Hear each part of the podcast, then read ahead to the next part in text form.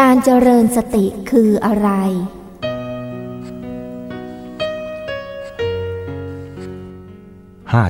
5.1 ดังที่ได้กล่าวแล้วว่า รากเหง้าของความทุกข์ในทัศนะของพระพุทธศาสนา คือความไม่รู้ความจริงของทุกข์ คือรูปนาม ขัน กายใจ อันเป็นต้นเหตุให้เกิดความอยาก คือตัณหา ความยึดถือ คืออุปาทาน และความดิ้นรนทางใจ คือภพเพื่อจะให้กายใจนี้เที่ยง เป็นสุข และบังคับได้ตามใจปรารถนา ความดิ้นรนนั้นทำให้เกิดความทุกข์ทางใจซ้ำซ้อนขึ้นมาอีกชั้นหนึ่ง นอกเหนือจากความทุกข์ของรูปนาม ขัน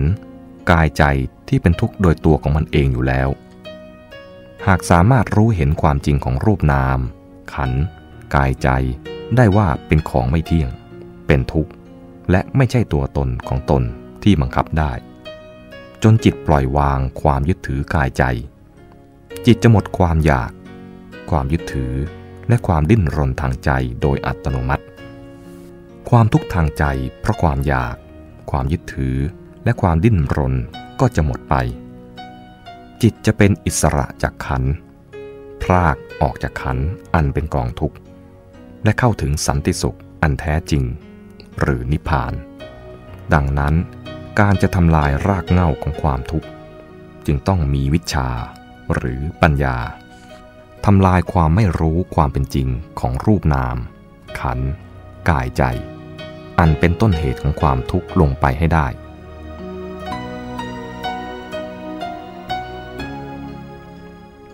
5.2 การทำปัญญา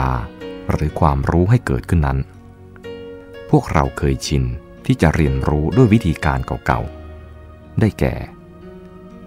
1. การรับการถ่ายทอดความรู้หรือประสบการณ์ของผู้อื่น ด้วยการอ่านและการฟัง และ 2. การขบคิดใคร่ครวญในเรื่องนั้นๆ ซึ่งวิธีการทั้งสองนี้ใช้ได้สำหรับการเรียนรู้วิชาการอื่นๆ แต่การทำความเข้าใจหลักธรรมทางพระพุทธศาสนาจำเป็นต้องอาศัยการหาความรู้โดยอีกวิธีการหนึ่ง เพิ่มเติมจากสองวิธีแรก คือ 3. การเฝ้าสังเกตปรากฏการณ์ของรูปและนามตามความเป็นจริง ทั้งนี้เพราะการรับฟังความรู้ของท่านผู้อื่น ให้เราได้เพียงความจำส่วนการคิดก็ให้เราได้เพียงความคิด ทั้งความจำ และความคิด อาจไม่ใช่ความจริงก็ได้ แต่ทั้งนี้ในเบื้องต้น เราต้องศึกษาหลักธรรมคำสอนของพระพุทธเจ้าด้วยการอ่านและการฟัง แล้วนำมาคบคิดใคร่ครวญเพื่อให้รู้ถึงแนวทางของการเฝ้าสังเกตปรากฏการณ์ของรูปและนามได้อย่างถูกต้องต่อไปเสียก่อน